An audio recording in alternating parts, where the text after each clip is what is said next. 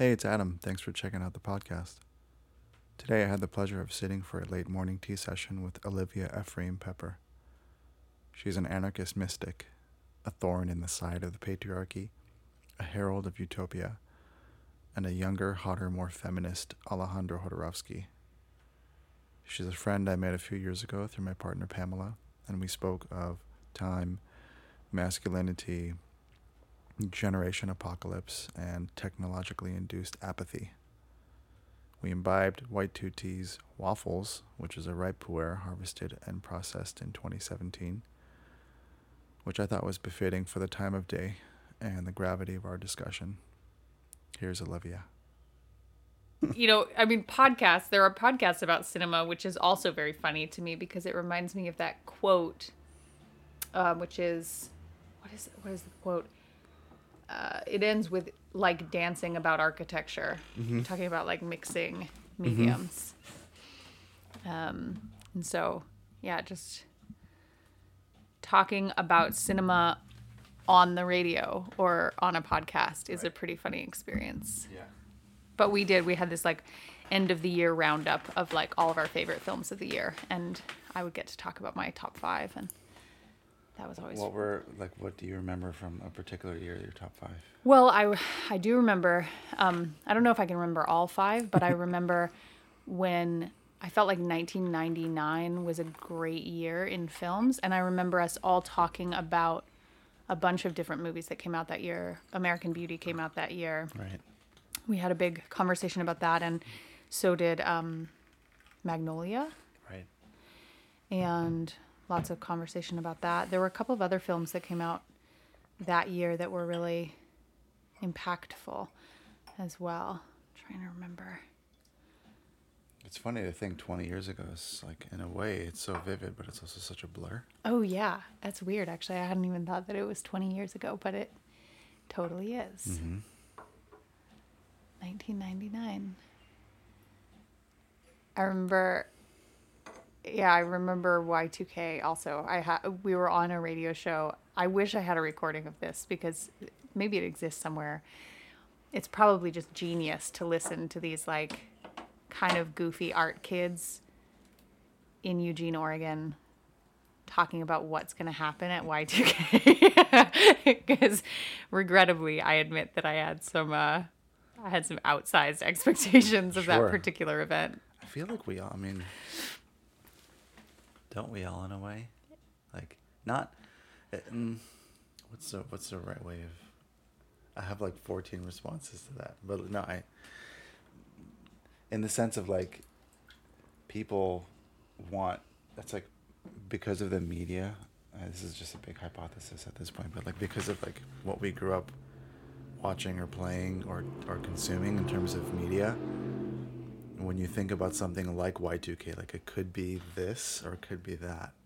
And there's almost this like almost this desire to want it to be like really crazy or like something like something in a movie, right? Yeah. Oh, I wanted it to be like the end of the world. I went up on a hillside with some friends and like waited to watch the power grid fail. Right. And then we were like, uh, oh. There was just like a lot of a lot of hollering and then you know and I I remember I was like mm-hmm. scared. I was. Yeah, I was I was afraid of what was going to happen. I guess I turned 17 that year. And so yeah, it was only like a couple months a couple months over turning 17 and I felt like I was nervous that like the whole everything was going to collapse Yeah. and like we were going to be in some kind of like Mad Max reality and I was never going to be like a normal 18 year old or something, you know? Like I was just like my life is going to be over before it even starts and like cars won't work Right. anymore. Banks won't work and all that stuff. Yeah. I didn't know how to drive at that time. Mm-hmm. And I remember just being like, no, I'm never going to learn. and then, uh, yeah, sure enough, now I drive a car and my phone works fine. My phone works better than I ever imagined a, a Right. phone working in 1999. Had we thought about our Nokias back then Whew. Yeah. what would happen today? Yep. It's also now, I mean, now that you brought up like these timelines, it's really remarkable to think back between 99 and 01 just how much and then after 1 Mm-hmm. like what what that actual like chaos turned into like how that was felt you know on a societal level Yeah. but also like an inter- interpersonal level Yeah, it's really, it's true. It, it's so funny how, yeah, 2001, there was such a like zeitgeist around, around that. I mean, not just around like 9 11, but just, I guess, I mean, maybe it's just the association with, and now we're referencing cinema again, but 2001 was always such a big deal with like all the cinephiles that I was living amongst. And you know, with anything like that, I think like with uh, 1984 and with 2001, there are like these iconic art pieces that you then have sort of a comparative expectation around. When you get to that time, you're like, okay, let's see how it is. Mm, it smells so good. it's like molassesy Yeah. It kind of has like a yeah, it's like a hay quality too, like very like um, robust, sort of like countryside smell. mm. Like it. Smells like a horse barn in a really good way. Mm. horse barn Uh-huh. i like that Yeah, it's when like I I just think of like, you know, horses for treats, they like carrots and apples. And they actually horses love brown sugar. You have to like be very careful about it. We used to occasionally give little brown sugar lumps. like cubes right Mm-hmm. And that's kind of reminds me of that. But yeah, 2001 was such a weird year because it was like, I don't know. I, I feel like it already had like a, had an expectation around it on some kind of cultural level. And then we just had huge events, global, global events. But like beyond events it was so palpable to feel like the way like how everyone's way of think like ways of thinking had like shifted remarkably. Yeah. you know? And yeah we're both at, at, a, at a at a similar age. We're like both around 18 you know 17 18 19 it was i'm curious like how many other uh, people in like in our age bracket who aged out of high school at that time it's like we're going into the world and then suddenly the world has this you know sort of crisis of consciousness Yeah. it you know it it i think looking back now it's like i to me it was like i it's no surprise that i like didn't pursue anything really uh you know any uh, sort of upper academic or like scholastic i kept i kept going for like like human experiences but like tangible experiences like i just pursued music Mm-hmm. after like trying to do two years at like smc or something Yeah. Yeah, I maybe maybe 10 years ago or so I was having this conversation with some friends in Portland and I remember this conversation at that time I think the the terminology of millennials was just emerging. And there was this big dialogue about whether me and my friends who are around this age, now in our mid 30s, then in our mid 20s, whether we belonged with millennials or Generation X and that's still something that people occasionally like i think discuss but Sure. my at the time i said i was like no no no we have our own little segment and i don't i like wasn't super attached to this at that time maybe i'm not super attached to it now but i remember saying that i felt like we were the apocalypse generation because we had been born somewhere around 1984 uh, we had come of age right during Y2K, and then our 30th birthdays would be around 2012, like the end of the world. Like it's just, we're consistently facing down the end of the world all the time for ourselves. And like, you can't go five years without this generation feeling like the world is ending for us. And I still think that that's really true. this that's really i mean I, the timeline is so good Yeah. i hadn't realized that until you mentioned that it's like not i mean and and um as I, that's amazing. I have to like sit with that for a second. As I am understanding and sort of like, um, you know, seeking, um, I'll sort of like a translation for, you know, I guess different kinds of, you know, astrologies or macro level sort of cosmology that's going on. Like you know just yeah in, in sort of in like an everyday sense but also like how i can help better understand myself.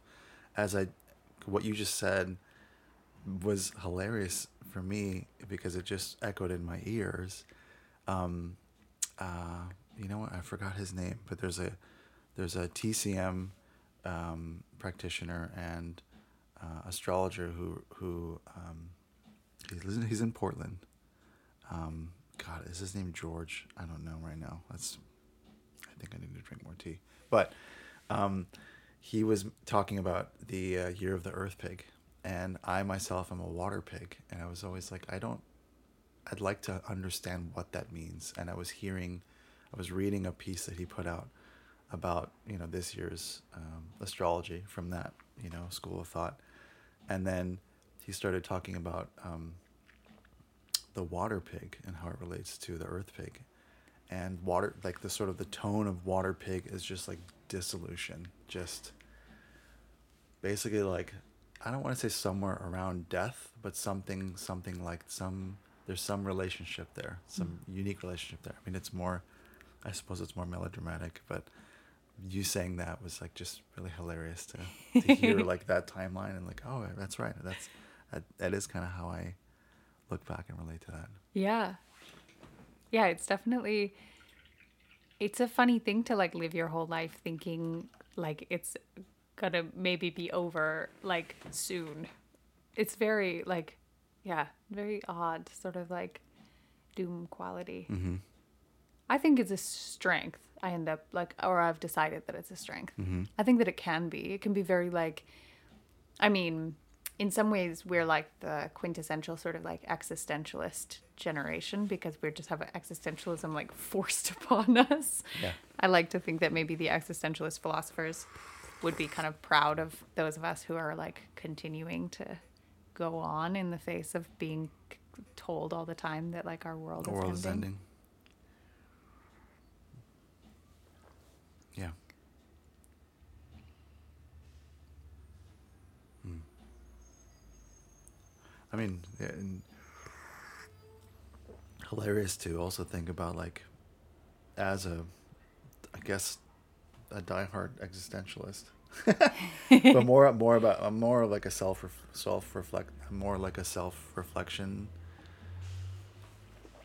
glutton, I suppose, and like, you know, having done having experienced nature or myself or others through this medium of tea is now hilariously amplified in this conversation, like recorded conversation um, uh, template. I don't even know what to call it, but how it kind of all sort of all related.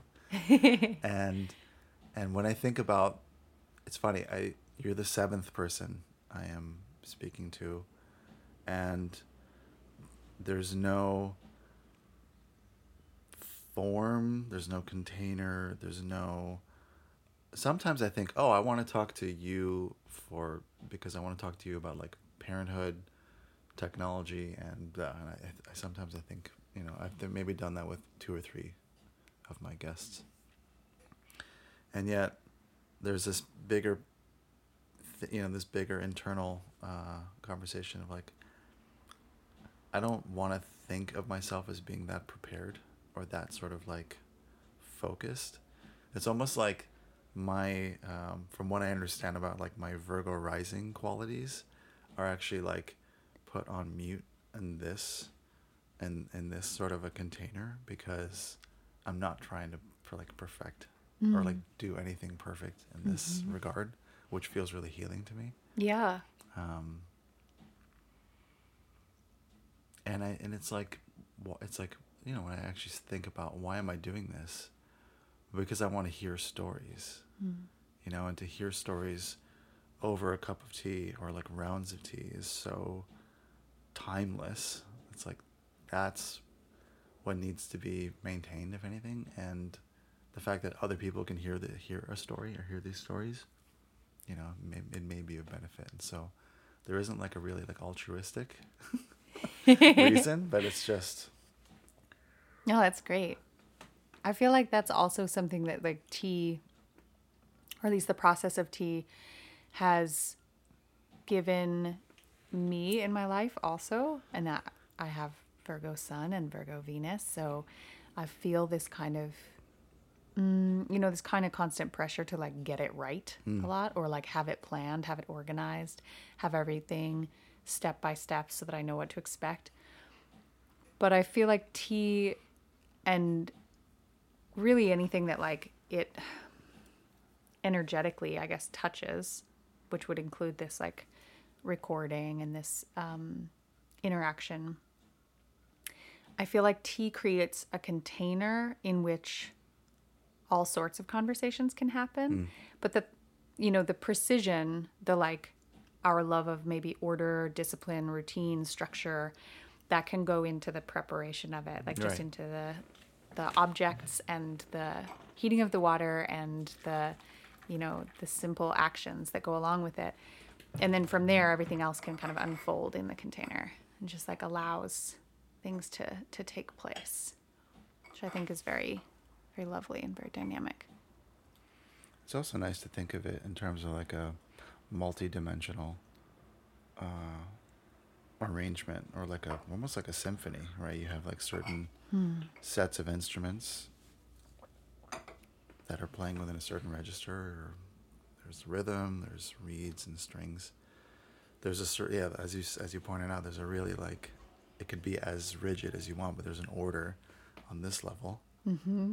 and then there's like a groundedness here at least that's what i'm i'm cultivating and then there's like the etheric level here you know, Yeah. like where the conversation and the mind is and there's a unique structure there it's like i don't know how i never quite visualized it but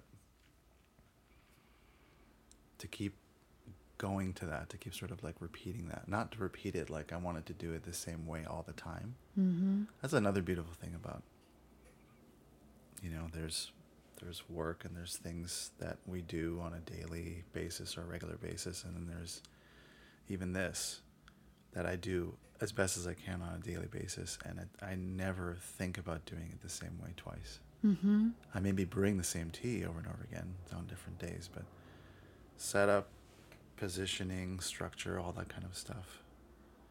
It's funny to think of it like consciously or subconsciously what's actually who has the who has the upper not the upper hand but just the inter the play yeah the interplay between both It's funny that we're talking about Virgo qualities relating to tea and like habits because, you know, traditionally Virgo is the natural ruler of the sixth house.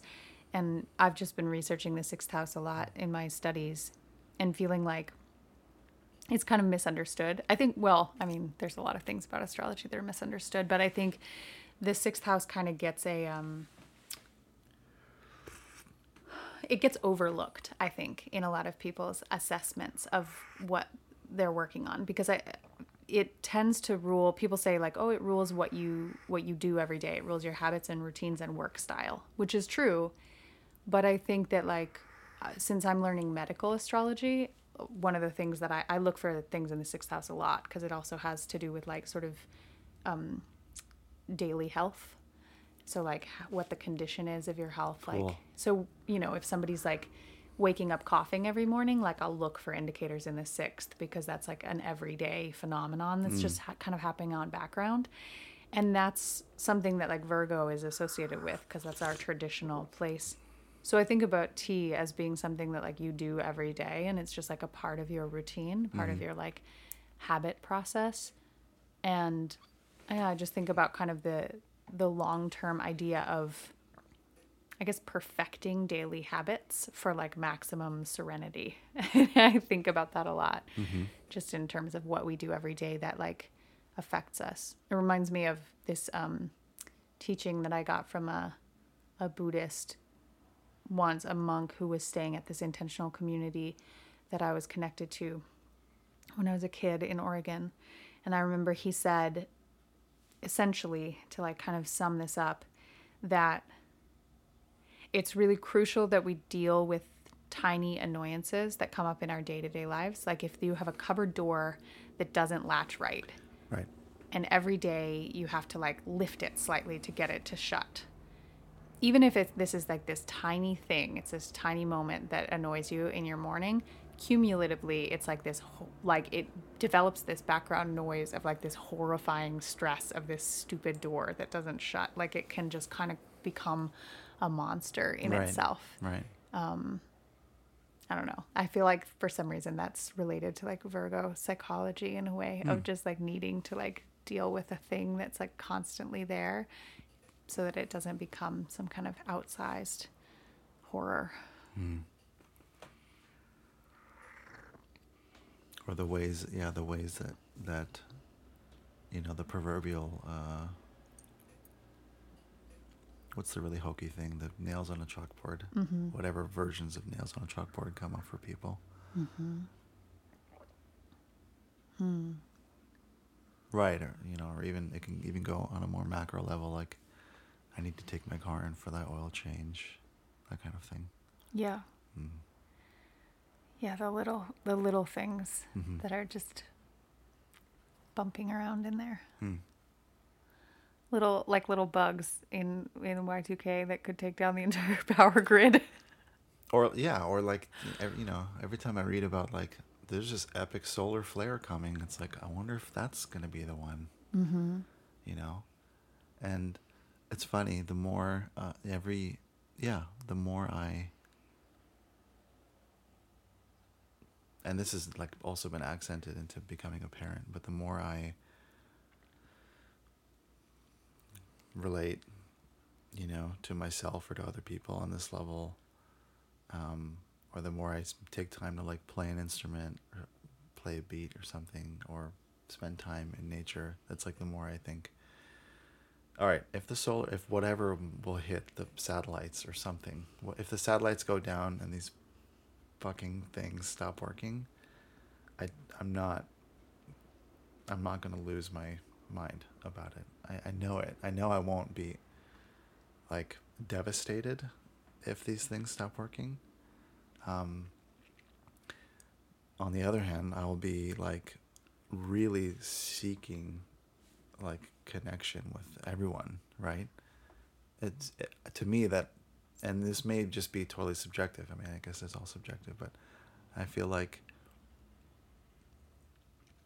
wouldn't people be looking for connection in those situations you know it's it's um it seems like that may be an understated thing but i may i may be that may be my sort of optimist you know saying that out loud but I think people do look for connection in those situations. I think that like the I think the microcosm sort of reflects the macrocosm in that that state and I think that we can look to the fact that um I think fear keeps us like separate from each other a lot.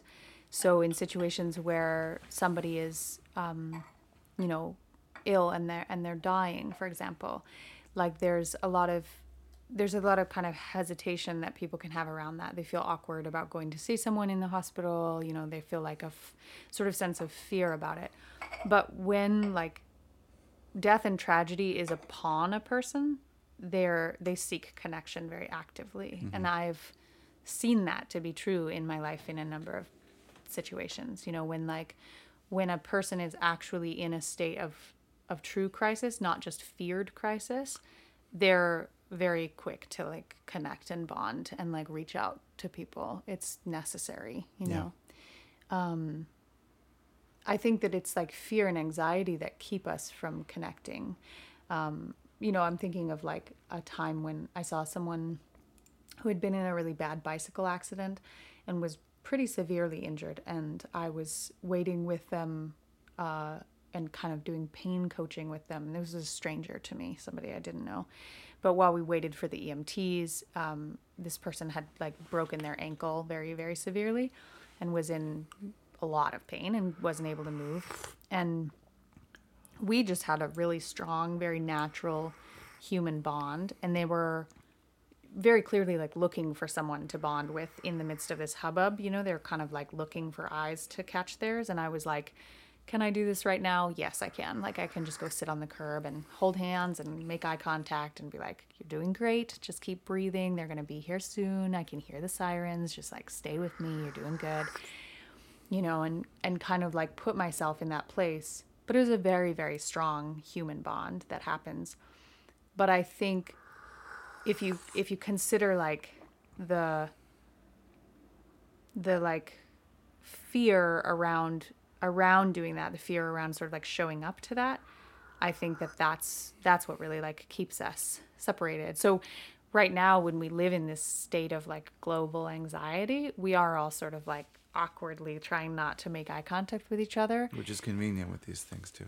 yeah yeah they work they work for us Yeah. you know um but once the proverbial shit hits the fan i think uh, we'll all be looking for each other Mm-hmm. Yeah, I hope so. yeah I mean, yeah. People, I guess people fall in line. People will hoard things or hide. Other people will be like, "What can I give?" Mm-hmm. You know. some people will probably just be out dancing you know Mm-hmm. people will be like this is great Mm-hmm. i'm fine with this So when you walked in, you mentioned like the feeling of LA. There's a certain palpability to it, and as someone who does not is not based here, I'm curious to just like, you know, every time you come through here, like, what's your what's your take on LA? Oh man. Um I love LA and I have loved LA for many, many years. I think I've loved LA since before I moved here. I actually, you know, it's funny, I was thinking about this today. Um, there's this series of books by Francesca Lia Block, the Okay. Dangerous Angels books. And they're like teeny bopper girl books, but they're also very, they were kind of, I can't say my introduction to magical realism because I had read some magical realist poets, but they are like um, adolescent girl fantasies about Los Angeles. And there's like characters that are like demons and fairies and like all kinds of different things all existing in this sort of like urban wonderland. So I was reading those books when I was like 14 and 15 and they're about LA and they are serious love songs to Los Angeles. Um, there's all kinds of references to businesses that were like iconic here and um, Sunset Boulevard and different things like that. So I think I developed this like fascination and love for Los Angeles. Um, another funny thing is I was just talking a couple days ago about how I think Los Angeles and Paris are actually remarkably similar in that, and this is a distillation of my thoughts on the matter, but I think that people who are not based in those cities develop far fetched, outlandish ideas about what the cities are.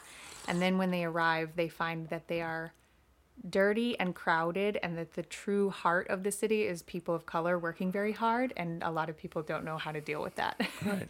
but I love both of those cities essentially like for that reason. Mm. Like I love them for weird avant-garde art being made by like poor people who are addicted to drugs and also for like very hardworking, diligent people of color maintaining the like weird homes of wealthy people, which I feel like is like this kind of Paris LA connection that I just connect to. Um, but I've loved LA forever. And when I came here for the first time, which would have been, I mean, almost 20 years ago, um,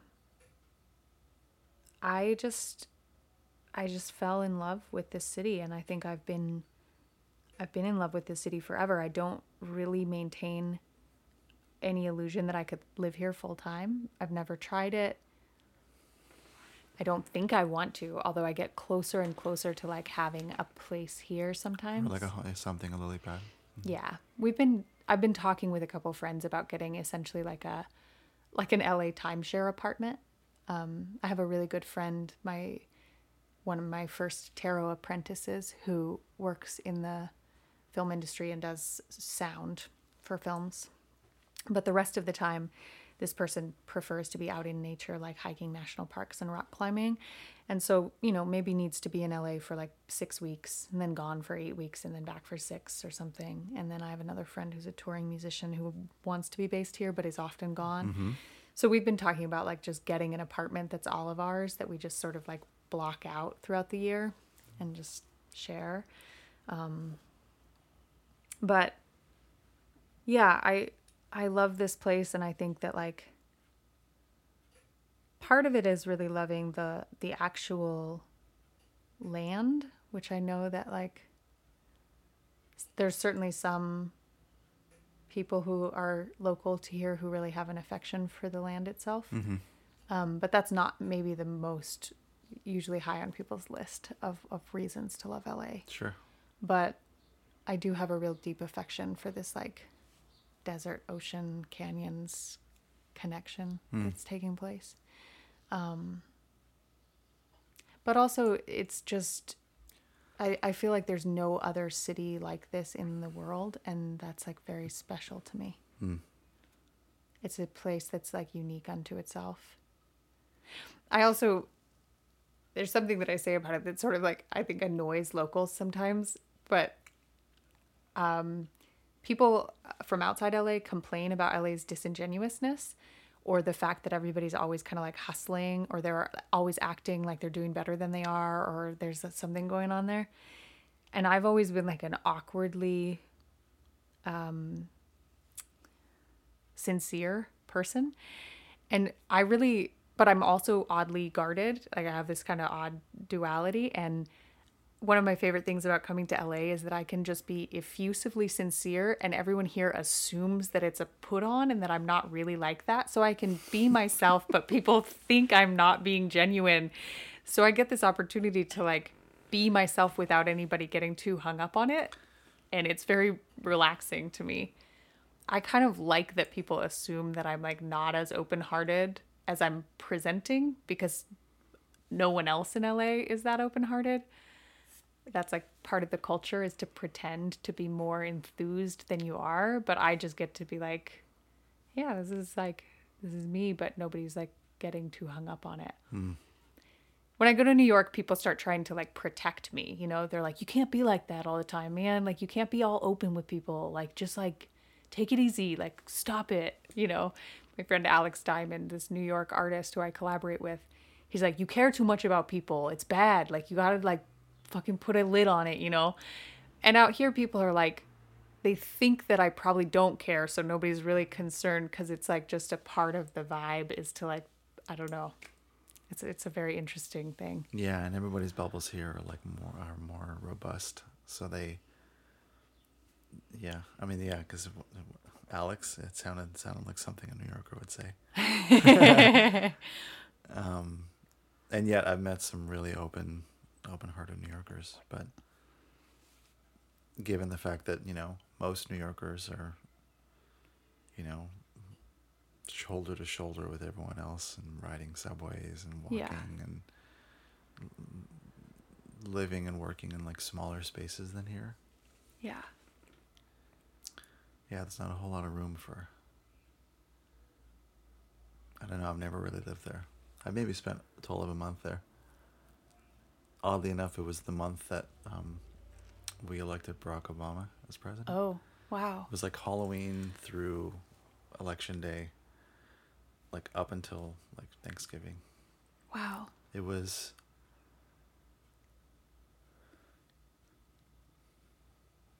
unforgettable yeah how ever like it was the it was almost like the biggest New Year's party I'd never I'd ever seen. that sounds i can't It i can't even imagine it what was- that must have felt like It was surreal. Yeah, it was totally surreal. And it, you know, it's on the one hand, it's sort of kind of like fun to romanticize it looking back, mm-hmm and on the other hand, it's like, yeah, it's it's weird to look at like periods of time uh, as as we today are like you know politically a lot more a lot dirtier than than we ever have been. Yeah. Um, yeah, I don't even know if I can go there right now. in a in a weird way, and this is I'm saying this from I'm aware that I'm saying this from a place of privilege. But it's weird to look back then and then like take stock and looking at right now, and on the one hand, it's like I don't want to throw my words into like the the daily cacophony Mm-hmm. or like words and thoughts or like spending energy like posting things or reposting things, which is even worse. But yeah, from the privileged place, it's like I, I kind of just want to wait to see like what's actually going to like uncover itself. Mm-hmm. But waiting is not a great. st- I don't know if it's a good strategy.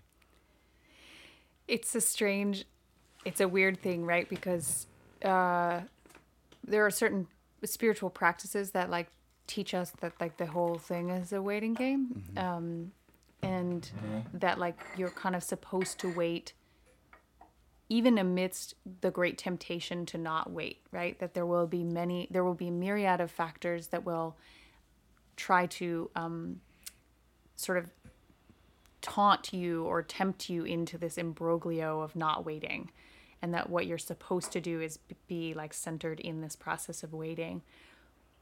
I think about this all the time you know because i have such a weird like mixed privilege background and mixed privilege experience um, that i'm kind of constantly interrogating myself to make sure that i'm not resting on the laurels of privilege but also making sure that I'm like taking care of myself in my situations of political disenfranchisement, which is strange because that sort of requires a sense of slowing down or waiting sometimes of like don't throw yourself against the bars over and over again because like sometimes you need to just rest and like withdraw.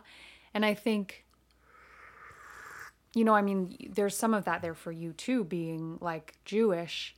There are these identities where like we have different thing different components of ourselves that we have to take care of differently right? That we have to like encourage differently. Yeah.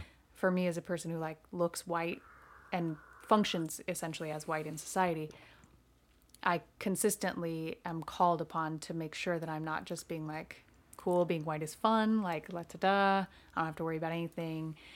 You know, yesterday I was videotaping the cops for like 45 minutes because there were like 12 LAPD people for one like very slender, maybe schizoaffective black person with no shoes on. And they were like, had this person handcuffed and on the ground. Twelve and- cars or twelve cops? 12 cops um, all gathered around a barefoot person who didn't even have a wallet so like you know and and uh, when i was videoing them they started getting all aggro with me and they were like what are you doing here and i was like what are you doing here you guys allegedly like work for us we pay your paychecks like what are you doing right now and I said, you know, is this person under arrest? They were like, well, she's being detained, but I can't tell you anything else because of privacy concerns. And I was like, what is she being detained for?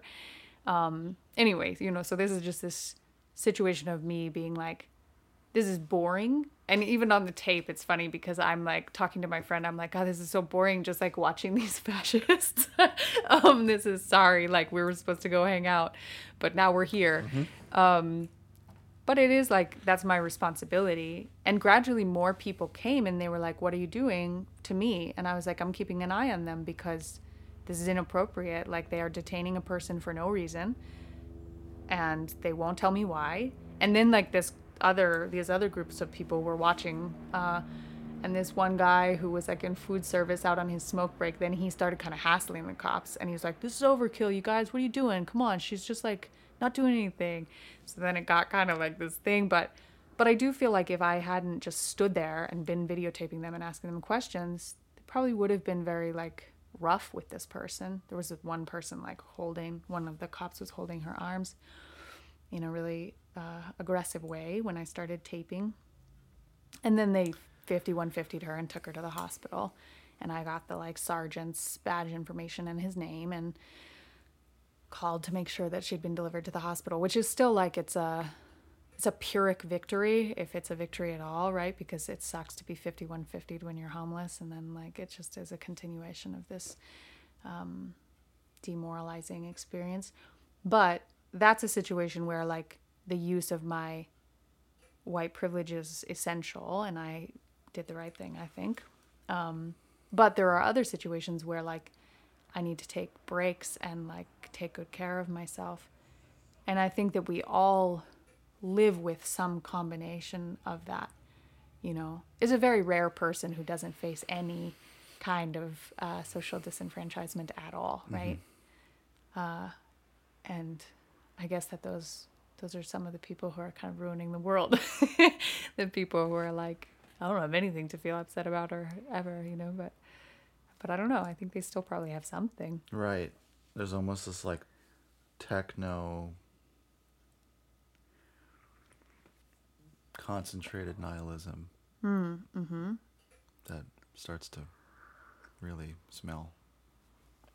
Did you watch the um the Fire Festival documentary? I have not. Is it worth watching? I found it to be this like really interesting I mean to me I was examining it from a purely like socio-political angle and I just found it to be such an interesting examination of like I think what it must be like to be sort of a young white heterosexual male of affluence and just like not be able to understand that like you're not going to get the thing that you want. Wow. Yeah.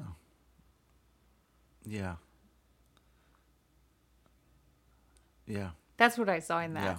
And I mean, uh, that's, I've been an event planner, nothing, you know, nothing of that scope or magnitude, but like I've worked on events and I just know that if there was like, if there had been a woman or someone with a different experience of privilege involved in planning that, I think that someone would have been like, you know what, this is actually not going to work. Like I have lived experience of like my limits in this world. And he just, he did not have any lived experience of limitation by virtue of who he was. And he just assumed that he could buy his way out of anything.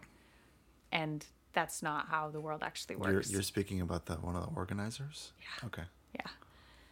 Who's now like I think facing prison time and um, for defrauding people or something. I don't know exactly what the charges are, but um, yeah, it's a pretty it's a pretty stark look at that and just what a different what a different world. Would you say that it's a look at like basically like this culture of that? Is there a culture of it or a subculture of it? I think, yeah, I think so. I- To me, like, just from my upbringing and my background, it is unfathomable to me to imagine being a person who can pay ten thousand dollars to go stay on an island and like watch Ja Rule. I mean, it doesn't even sound. What's weird to me is it doesn't even sound appealing. Like I'm not in an aspirational uh, place with that. Like I'm just like, why would anyone do that? It's hilarious, right? It's hilarious. it's hilarious to think that that the prospect of that becomes a myth or some kind of like mythical Yes. wanting to reach the apex of some mountain for a group of people or- Yeah. or, a whole or, or a whole subset of people um, i mean i'll even distill it down to like i don't want to you know shit on coachella but the prospect of being herded like cattle in a hot in the hot desert um, in that kind of a format. I've been to once. Uh, I came for back you know back in the day. you could buy a single day ticket, and so I went for the day that uh, Björk was performing back in 2007. And that was a yeah that was a lovely peak experience, but it was also like marked by like oh I would I could never want to be here or like want to come here. On the other hand, I've gone to Burning Man, you know, for six consecutive years. and there's a whole different, you know, culture of like being in the desert and and you know the privilege of being filthy, and uh, and then jumping back into the world and taking that epic shower. Um, I don't know where I was going with this, but but uh, man, yeah, it sounds like it's what's worth it's worth um, watching this documentary. Um, in a weird way, it's like what you were saying. It kind of reminded me of a little personal story of when I was in a band called Animatronics back in 2005 and 6. And we were brought out to like Inland Empire to play a festival called like Rock Out, and it was being headlined by the Prodigy. Mm. And we were the first act on the main stage, and uh, everything that happened that day was like this like Fawlty Towers kind of like okay we're not going to play the main stage okay we will but we're only going to play for like our 45 minute set is now down to like 25 minutes. Okay now it's down to like 10 minutes. And we we did we took the 10 minute set and there was like the sound you know sound guy was not available whatever. I guess it was prodigy's sound guy. And and then at the very end of that what we as you know young mostly mostly white males felt were like oh this was like a there's this like disingenuousness and like we deserve abc um in the end we're like you know we were given like a bad like a what is it like a bad check like, Oh, like yeah. the event the producer wrote us a, a bogus check but it was it was I'll I think and and it's funny because the I forget the the gentleman's name the, the from Prodigy who has recently just passed. Um, but it was like their tour manager who like came on stage and was like, "You fucking blokes, blah blah blah. Like you're only gonna get ten minutes, or you're gonna kick you off the stage and that kind of thing." That was that's the thing that like I remember you know vividly, the or the most vivid. Um, from that whole experience.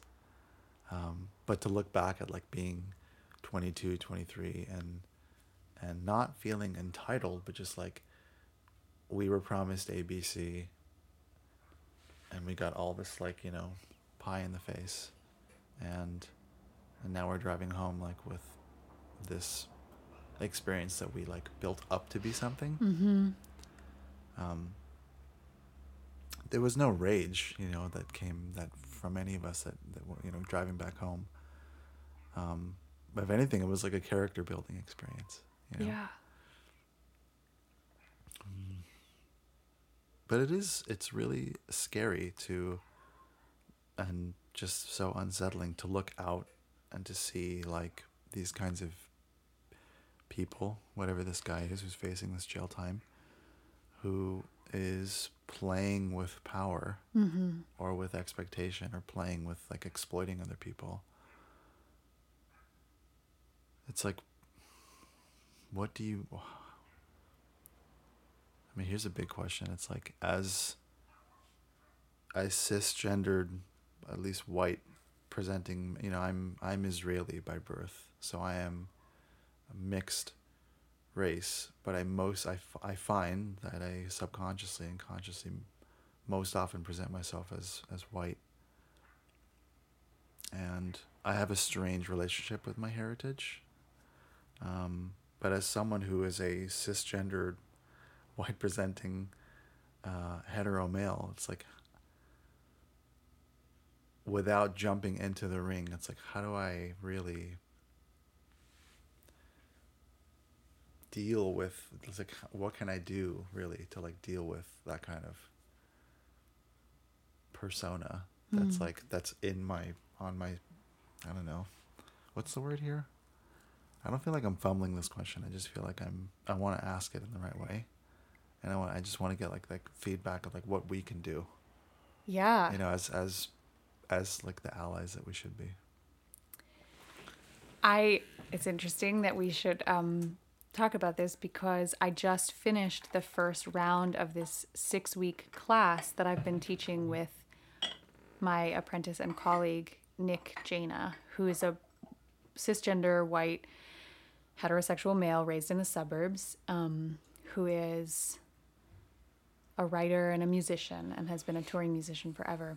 And he and I have been friends for over a decade at this point, And he kind of, I guess, largely credits me with teaching him about feminism, maybe. You know, I mean, I think obviously he was exposed to it in a lot of different contexts, but our friendship was really the uh, seedling bed for all of the little starts to be n- nurtured and cherished and observed. So we we teach this class called Empathy Academy, which runs for six weeks, which is a class for people who have been socialized as male who want to do something with it, and it's basically it's we also call it ritual magic for men. Um, because I really think, and to some people, I think that this probably sounds um, nullifying or like a waste of time or kind of like avo- dodging the actual question of how to use your privilege or how to be a better ally. But I really noticed in my own life as a as an activist and as a spiritual advisor, I noticed that there was this consistent experience that I was having where male friends or community members would come to me with this like okay this thing is happening and I know it's wrong but I don't know what to do. Like I'm outside of my own I know that I have power but I don't know how to use it. Right. that was the biggest thing. And so for me like trying to look at how to use your power in a broad cultural like or even global sense is intimidating to any human being. Like trying to be like okay how can i exert my power over an entire community? I also don't really believe that that's actually the right thing because i believe that power corrupts. Sure. so i'm just like don't use your power. Like don't use your privilege to affect an entire community of people because you are just even if you it starts out in the right way you're just going to become like a despot you know? Sure. like it's not going to work out. Um, maoism wasn't great for anyone even though the principles maybe were uh, decent to Don't start with. um, so we teach this class called Empathy Academy, which covers all these different areas of life where we talk about. It's funny to go back to that Virgo sixth house energy too. Nick's also a Virgo.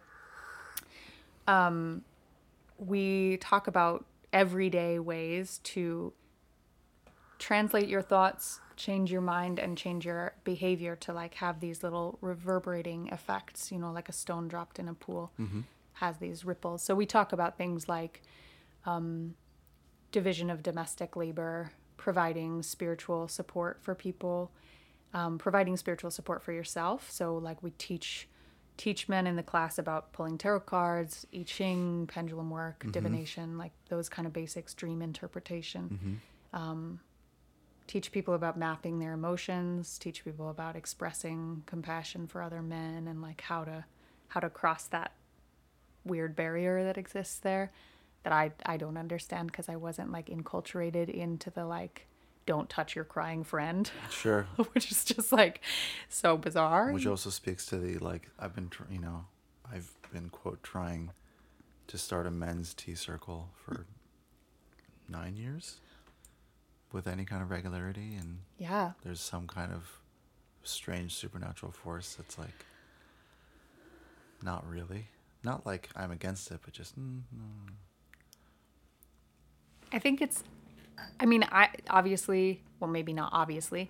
I'm not a man. I don't have a lot of experience as a man. I do have a suspicion that I have had a number of past life experiences as a man, but in this case, I don't know what it's like. But I notice, as a sort of, from an almost anthropological perspective or an outsider's point of view, I think that what I see is that male socialization encourages people to laugh off or make casual things that are making one feel very anxious or afraid. So, like, you know, I think as a woman, I'm much more allowed to say like, "Oh no, I don't want to do that. That seems weird." Like you're allowed to kind of say like, "That makes me kind of uncomfortable. I don't, I don't feel, I don't want to do that." Um, but I think that men can't even say like, "No, that sounds awkward to me." Like it's like you can't. It's like you can't even express that you would feel ill at ease in a situation that you haven't been into. You you can Right. kind of say like not my thing. You could say that, but you can't say like I wouldn't know what to say. I would feel nervous. Right. It's, it's that's not allowed. Um so I think typically there are men who are like let's get a bunch of men together and like talk about stuff. And I think the general reaction is like, "Oh, I don't have time. That's not really my thing. I can't do it." Um, when what needs to be said is probably like I feel very nervous about that and like it might bring things up for me that I'm not prepared to deal with. Um, but that's that's where the work is. So Nick and I uh, went to Austin and visited my friend Sohan's shop, who you kind of know, you know, etherically. Through the ether. Yeah. um, so we were at Tiguan Yin Tea House, and we hosted the this this discussion group. So it's actually interesting where this came from, because there was a person in the Austin community who had been sexually assaulted, who I was providing some support for, and one of the things that this person really wanted as a point of like recovery for themselves was for there to be a community dialogue around issues of consent. So that was something that I was working to kind of like get set up was community consent training that people could come to and they could kind of like learn more about it. And then through having these sort of preliminary dialogues to get that set up, we ended up having this kind of summit because there was a lot of Nick and I were already developing the curriculum for Empathy Academy at that time. This was about a over a year ago. Um, but we decided to meet and have this open session at Tiguan Yin, and we had this dialogue that was moderated, um, and then the Austin community has continued to have these uh, men's tea sits every I think it's every Wednesday or Tuesday night.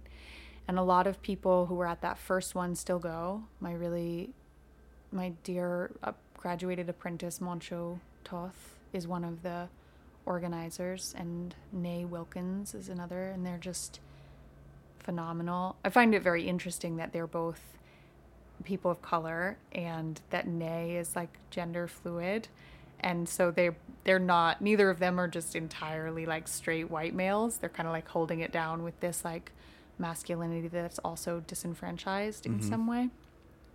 Um but yeah that that dialogue has continued on a weekly basis. I think you i think you can do it.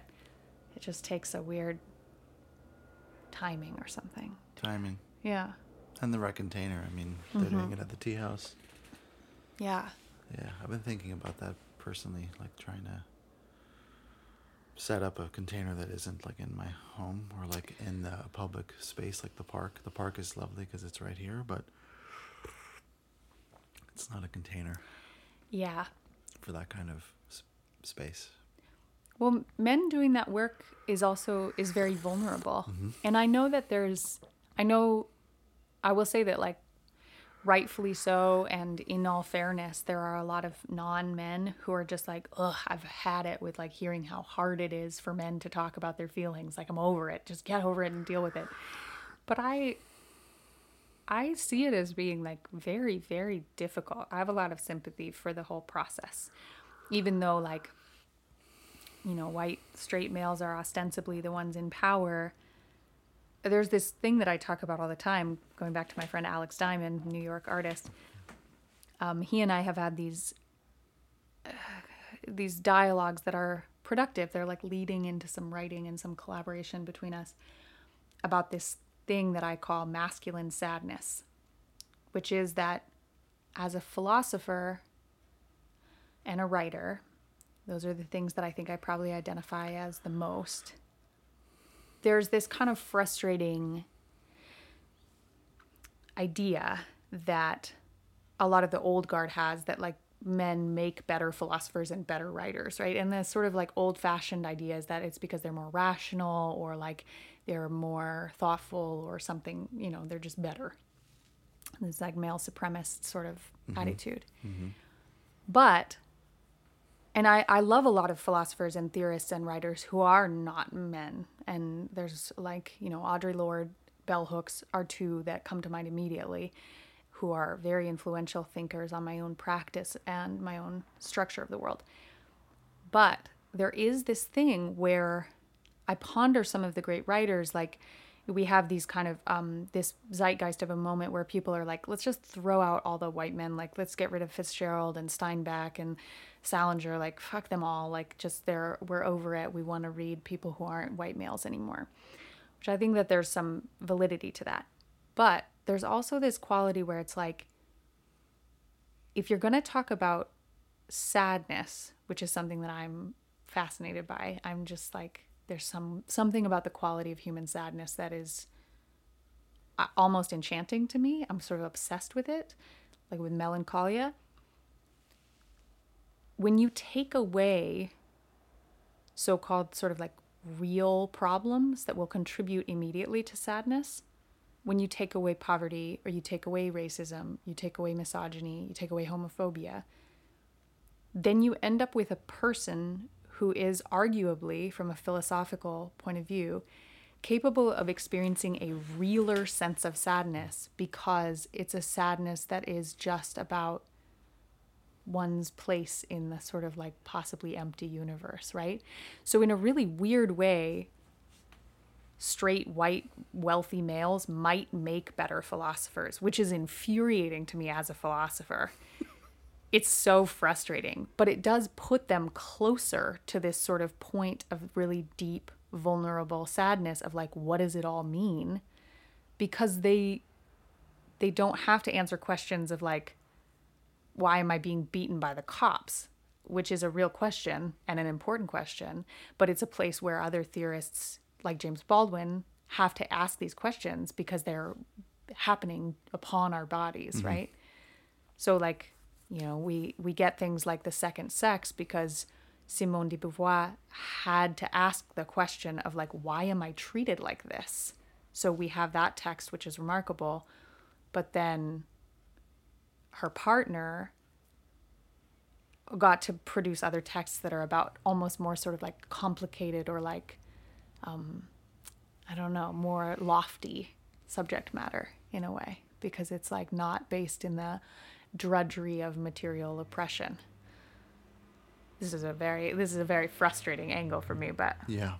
Um, but I do sometimes see men as being creatures who are capable of experiencing this sort of like true form sadness because they're not necessarily like hobbled by the crushing nature of like social oppression. So then I'm like, your sadness is like real and is about you as a person. I wonder if they they.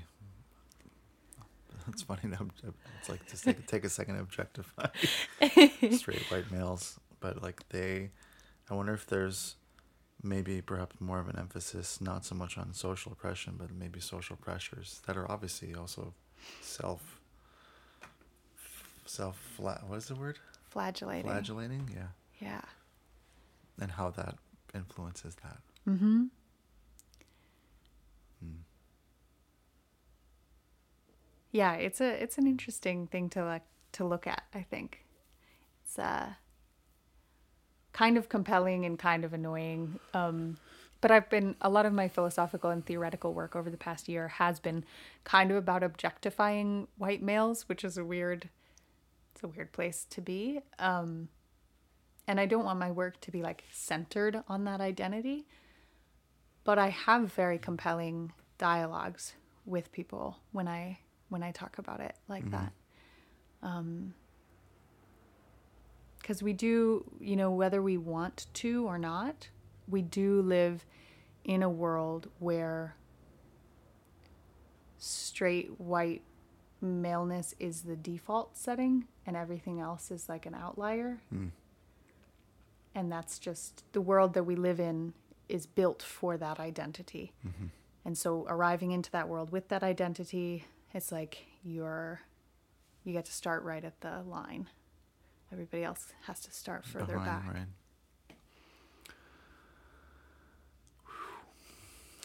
yeah, yeah.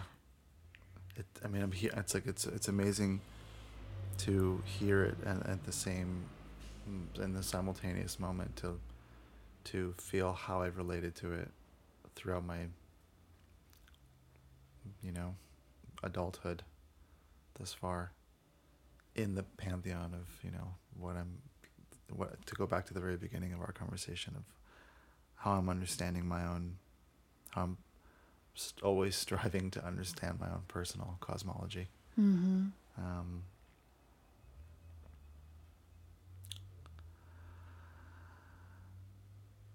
yeah. My bladder now is it's like, okay. I think this is about time. And I, and it's funny. It's like every time you come into town, I'm like, I, I want to sit. And we do sit almost every time you're in town, whether it's at that table or here now, you know, and, and discuss and and yeah, I'm working on trying to find an find a an outro for these discussions, mostly just due to other obligations. Mm-hmm. Like I have to go pick up Cora from school, uh, and jump on a phone call for uh, the beginning of this job. Uh huh. Um, for the for the benefit of people who would be listening to this, would you Mhm. like to um, yeah, let people know um, like what you're working on or a way to find you if you want to be reached, that kind of thing? Yeah. Um, well, I'm always working on a bunch of different things. I have a collaborative show coming up in Austin, Texas. Um, I believe it's going to be the first week of June with Alex Diamond, Mm-hmm. the artist that I mentioned before. I have a film that is in post production that I made with a phenomenal woman director. Um, we had a pretty much all female set for this film that I made about Joan of Arc. It's a short film. It'll be out at the end of May. Um, I'm a full time philosophical investigator, and um, I'm Professor X, basically. Mm-hmm. I have a I have a school for mutants and mystics, so Mhm. I teach people how to how to live in a more ritually engaged way. Mm-hmm. And um, my website is lunariamysticism.com, Mm-hmm. and I'm on Instagram as Olivia Pepper, which is a sort of my real name, but, But my, also your alias. Yeah. Yeah. and my my Instagram is sort of a bizarre simulacrum of a bunch of confrontational writings. I feel like I'm kind of consistently engaged in this like philosophical battle with Instagram itself. Um, It's a good fight. yeah. I feel like I really enjoy it and I I have a lot of hope for artificial intelligence and for the future of those beings. Like I really see them as another collective of of persons arriving on earth. I have a lot of hope for them and I hope eventually to be able to like be seen as an ally to them when the time comes. I don't see them as an em- enemy at all. I see them as like sort of an oppressed group and uh, I strive for their liberation. And part of that is like a proverbial, and I stress proverbial, Molotov cocktail within the algorithm of Instagram. Mm-hmm. I'm just in there kicking out windows and misspelling words so that the algorithm doesn't know what I'm talking about Right. because I feel like, uh, yeah, I feel like there's there's a communion that can happen between the etheric beings present in the technology Mm-hmm. and and us. Mm-hmm. and I'm I for one welcome our robot overlords. Mm-hmm. So anyway, that's uh, not the best outro, but it's uh, suitable. It is what it is. I mean, this is it. I love it. Yes. I, I uh, I know, and I'd love to like the next time we could sit down and talk. We can start. We could pick up right from there because there's a whole. You know, as someone who's designing apps and websites, and and as a, as my role insists on on you know digital empathy for end users and building a bridge to like brand goals or business goals Mm-hmm. through empathy. Yeah, there's a whole lot, a whole lot I can say about that too. Um, great, Yes, we Thank can talk you. more about that another time. Yes, Thank you. Thanks thank for you. having me. pleasure. Thank you for this lovely tea. Hope you enjoyed our chat. Uh, I know I did. I know I can spend hours talking to Olivia over tea, endless rounds of tea. Uh, be sure to check her out on Instagram at Olivia Pepper. That's O L I V I A P E P P E R. And on her website at lunariamysticism.com. That's L U N A R I A M Y S T I C I S M dot com. And please feel free to subscribe to the podcast. If you have any feedback, please leave a review. And lastly, there's also a Patreon that I'm running to experiment with engaging in community support. You can find out more info about that at patreon.com slash wabi sabi podcast. Thank you.